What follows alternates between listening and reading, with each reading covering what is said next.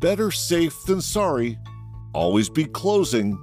Cliches are cliches because they are true. Now you can add a new cliche to your list. Only fools miss an episode of Parsha Podcast, the podcast for the spiritually curious. Now let's learn some deep Torah. Here's your host, Rabbi Goldman.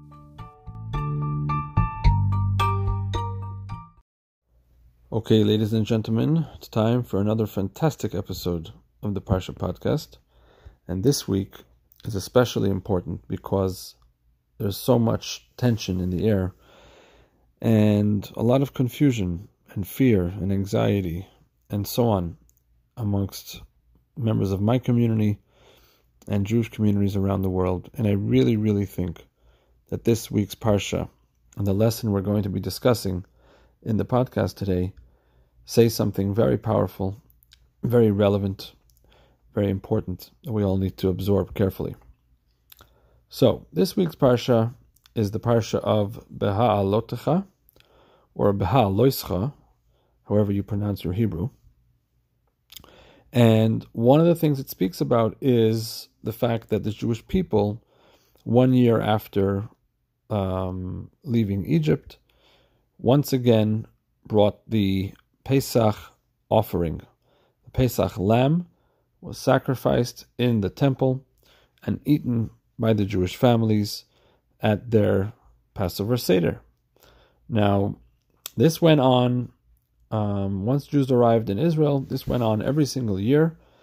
The Pesach offering was a lamb, was slaughtered and offered in the temple. Portions of it, the meat was taken home to be eaten by families at the Seder together with all the other elements of the Seder. This practice is central to the observance of Passover, and it is indeed the origin of having a bone on our Seder plates today, because we don't forget what once was, we don't forget plan A of Judaism, how things were meant to be, and furthermore, we hope to resume and get back to plan A as soon as possible in the Holy Temple, which will be rebuilt by Mashiach in the city of Jerusalem. May it be speedily in our days. Now, before we dive into this, a little bit of an introduction to the whole concept of animal sacrifice in Judaism. We're not going to get into the philosophy of it right now, it's beyond the scope of today's topic, but just on the technical side of things, there are various sacrifices on the books. Some are individual obligations. For example, if a person wants to express gratitude to God, there was a sacrifice you could offer in that vein. If you want to atone for some sin that you may have committed, there's a sacrifice to offer for that, and so on. These are all individual obligations paid for and offered by individuals. Any individual could walk up to the temple at any time, say, I'm here to offer offering X, um, and, and proceed to do so. Then you have sacrifices that are communal obligations. For example, every day there was an offering in the morning and an offering in the, in the afternoon, also a lamb that was that was performed by the Kohanim, by the priests in the temple, on behalf of the entire Jewish people. Same thing for, for every Shabbat and Jewish holidays. These were paid for by communal tax and offered by the priests on, the, on behalf of all Jewish people. Now, the Pesach, Pesach sacrifice is very unique. It actually is simultaneously both an individual offering and a communal offering. It has elements of both. On one hand, you're the one who buys it, you're the one who offers it, and only you, together with your family, can eat it. It's not public, it's not communal. On the other hand, it was not brought by each, by each individual separately. Rather, people gathered in three massive groups the day before Passover, and as as part of this huge group, you had your turn in the temple for the whole proceeding. So the, again, so the Pas, the Pesach sacrifice has elements of both an individual and a communal offering at the same time.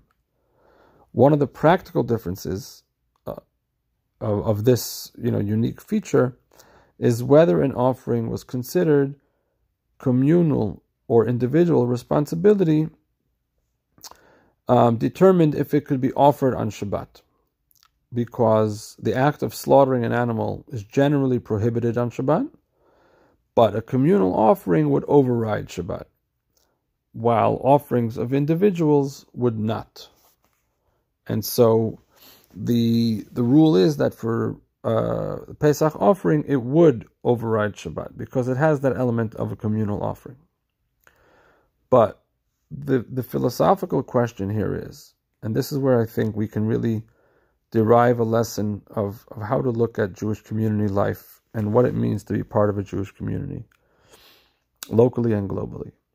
How is it possible for the same offering to straddle the context of an individual and a community at the same time. You know, there are various political ideologies that emphasize the individual, and there are political ideologies that emphasize the collective. For example, on, on, on perhaps the extremes, you have libertarianism, which emphasizes individuality, individuality, personal freedom, free choice, and so on. On the other side of the spectrum, you have communism, which severely limits those points in favor of an emphasis on collectivism, benefit of the group, elimination of classes, distinctions between individuals, and pursuit of equality, and so on. It was a horrifying uh, practical failure in every respect. Um, but for the purposes of illustrating the conflict between the two sets of values, I mention it here. Go tell a communist or a libertarian that something in the world is both an individual expression as well as a communal endeavor at the same time, and their brains will explode.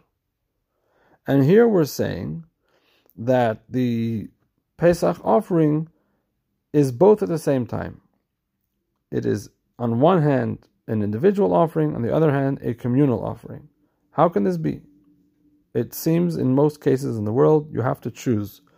You have to make a choice and live with it. You're either going to be something that is an individualistic thing or you're going to be something that is a collectivist thing, but it can't be both. So, how is it both? It, it can be both because it all hinges on the Torah's definition of what constitutes a community. What is the definition of a community? And before I continue, let me just say this. At times, people can attend a Torah class, people can study Torah, or listen to a Parsha podcast like you're doing right now. And they'll hear ideas that are very removed from regular life. They're pretty abstract, maybe philosophical, maybe spiritual. They don't seem to be practical. They don't seem to be ideas that are relevant, readily relevant at least, to daily life. It's not going to help me balance my, my bank accounts. It's not going to help me take care of my family.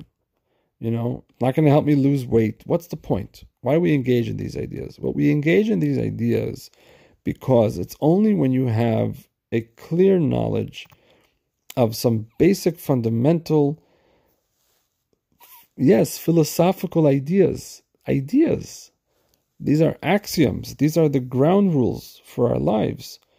That you that you're able to navigate all sorts of dilemmas, practical dilemmas, with the enlightenment that you get from those fundamental ideas. You can study one idea on a very abstract level and then derive 101 different practical applications of that idea because you have that that clear foundation that gives you some moral guidance and and and dictates how you ought to behave and how you ought to choose throughout your life. So this is also one of those things here. We're going to be discussing a fairly abstract concept. What is the definition of a community? Um, but I really do believe that if you clarify that point in your head and you have a, a crystal clear definition of what a community is and isn't, it helps on a practical level in so many different ways. You'll, you'll all have to tell me if I'm smoking something or if you find that to be true. So, there are a number of ways to define a community. One way is to say that all the individuals that comprise a community lose their individuality and a new entity is born, namely that of community X. There are no longer individuals. All we have here is a conglomerate. It's a new entity. It's a community. Another way of defining a community is to say that a community is a gathering of individuals who don't lose their individuality even as the new entity of a community is born. What differentiates, then, a community from an individual is that an, an individual stands alone. A community is a group of individuals united together. See the difference?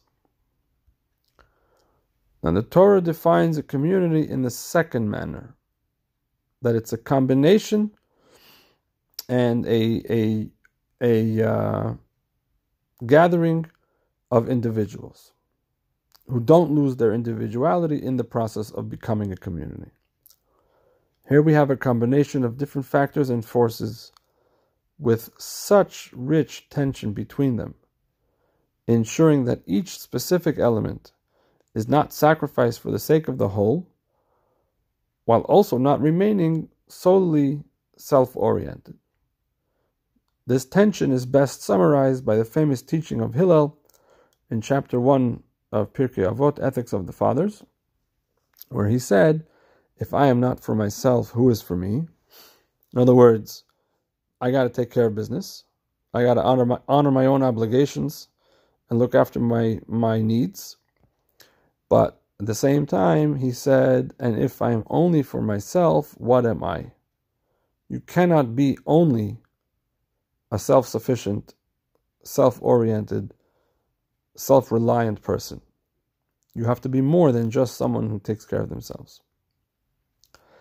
And just like it's true for an individual, we don't allow the individual to remain stuck in individualism. The same is true for communities. Yes, you, community X, you exist as a group collective. And you must think about the greater good. And you, you aspire to, you know, broader principles than just the narrow self interest. But that never comes at the expense of the individual. And one of the greatest illustrations of this is the fact that in Jewish law, we don't hand over a person to be killed, even if that will save a community. If that would be the situation, if those are our choices, we absolutely do not willfully hand someone over to be killed to save an entire group. Why? Because we never lose sight of the individual. No matter how focused we are on community, we always pay attention to the individual. And so it goes. The Jewish definition of community is a combination of both uh, ideas, opposing forces that coexist simultaneously. I really think one of the practical applications of all this is um, a, a, way of viewing all of the drama, the, anti the anti-Semitic attacks, the anti-Semitic rhetoric online, and I have seen people say, you know, you've got an issue with the Israeli government. Why are you taking it out on me? I'm not the Israeli government. I'm not an Israeli Jew. Leave me alone. And I understand that point. And of course, nothing can justify random acts of violence on people that have nothing to do with you and haven't caused you any harm. That's just flat out wrong and flat out evil. But this desire to somehow somehow assert that we're not connected to those Jews. We don't have any kind of shared responsibility. That's their problem. Keep us out of it.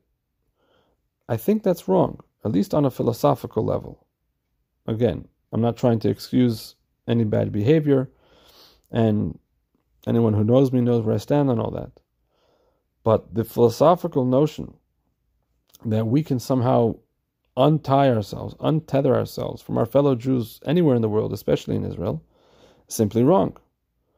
And ironically, an anti Semite who attacks a Jew in California or New York or in Europe for his perceived um, misdeeds carried out by Jews in Israel is onto something. We are connected to each other. We have a shared responsibility. What one Jew does here affects Jews all over the place, for good and for bad. And and it's a beautiful concept, coming out in perhaps a very ugly expression. But the concept that we're all connected, we're all intertwined, um, is absolutely true. And it's just up to us to remember to express this point in a positive way, in a constructive way, in a healthy way, that we can contribute in so many ways to the welfare and the well being of our fellow Jews anywhere in the world, especially in Israel. We can, whatever we do has an effect on them. Um, we are part of one community. All of us unique individuals blend in without losing our individuality to become the Jewish people. And we are very lucky and fortunate to be able to say that I am a Jew. I'm a part of this community. I'm a part of this people. We are all together. We always have been. We always will be. And let us give expression to that in the most beautiful, sacred, and constructive way. L'chaim.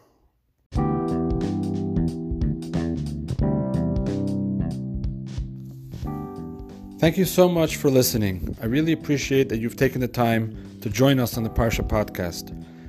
I'd like to ask you to reflect on whatever we, we just discussed in the Parsha podcast. I would love to hear your thoughts. What are some other lessons and takeaways that you can take from the topics we discussed? Please send me your feedback. I'd love to hear from you. You can email me directly at rmg at jewishwaterloo.com any and all feedback, constructive criticism, compliments, and so on are really appreciated. Thank you so much.